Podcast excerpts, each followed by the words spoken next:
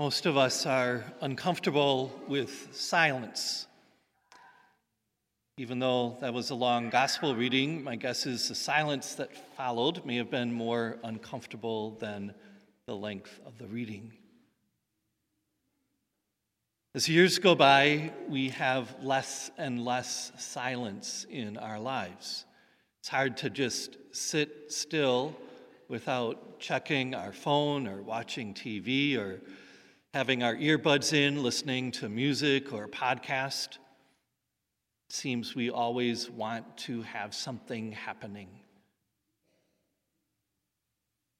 The parable of the sower and the seed reminds us that most growth is something we cannot see.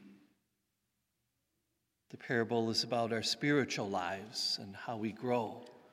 Often the seed of faith is mixed in with many other things that are not conducive to growth the rocky ground, or the thorns, or the busy pathway.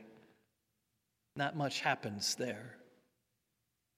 Those things in our own lives may be our own busyness, or worrying about many things, or going down the rabbit hole of things to get upset about, or our focus on getting ahead or money or anything that's not of God. The seed that bears good fruit is that which is simply put into good soil. The good soil allows the roots to develop and go deep into the earth. It's there in the good soil below the surface where things happen and the plant gains strength. How do we allow the seed of faith to take root within us? Do we give it the time it needs to germinate below the surface? Do we allow its roots to grow deep? Silence is a key component to allow that to happen. There certainly are plenty of books we can read about faith, videos we can watch, Bible studies we can be part of, and all those are good things. What helps most with our relationship with God, though, is some time and space for God to speak to us and for us to listen, to be quiet enough to notice what God is trying to do within us. Our personal prayer needs that silence, and our community prayer at Mass also needs that silence. Over the past few years, we've been gradually bringing a little more silence into our liturgy here. For a long time, our lectors have been trained to observe a moment of silence after each scripture reading. There should be some time of quiet reflection after the homily to receive and take in what the Holy Spirit may have been speaking to us during the scriptures and the homily, during the liturgy of the Word. And just as the liturgy of the Word ends with a period of silence, so does the liturgy of the Eucharist. After we receive Holy Communion, we're asked to have some time of silence to simply recognize the presence of Christ within us as we receive Him. Pope Benedict, before he became Pope, talked about our response to God's Word and the Eucharist with silence.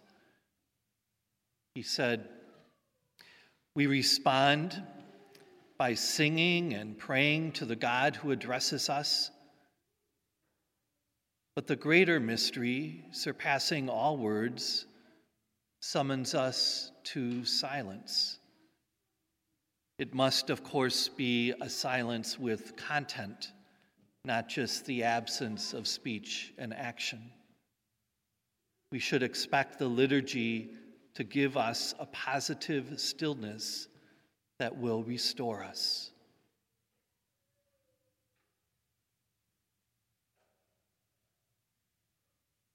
Often it is in the silence, that positive stillness, that we are best able to recognize the presence of God at work. That is the seed sprouting beneath the surface, away from things that would distract. And that's why we've been slowly adding those moments of silence back into Mass. Two other times that are helpful for silence are before Mass and immediately after Mass. So, several years ago, I asked that we take a little time before Mass to quiet ourselves and prepare our hearts to focus on what we're about to do. And thank you very much for doing that. At the beginning of Lent, I asked that we do something similar immediately after Mass.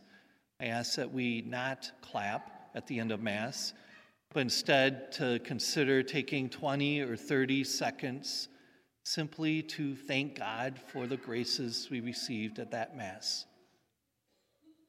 I realize that the clapping comes from a desire to appreciate our musicians and others who lead us in prayer, and that's a good thing. But we can still find ways to thank them for the beautiful music, for other things. The one we want to thank the most, though, is God. So let's take a bit of silence now to receive the Word of God and allow what He is sowing in our hearts to take root.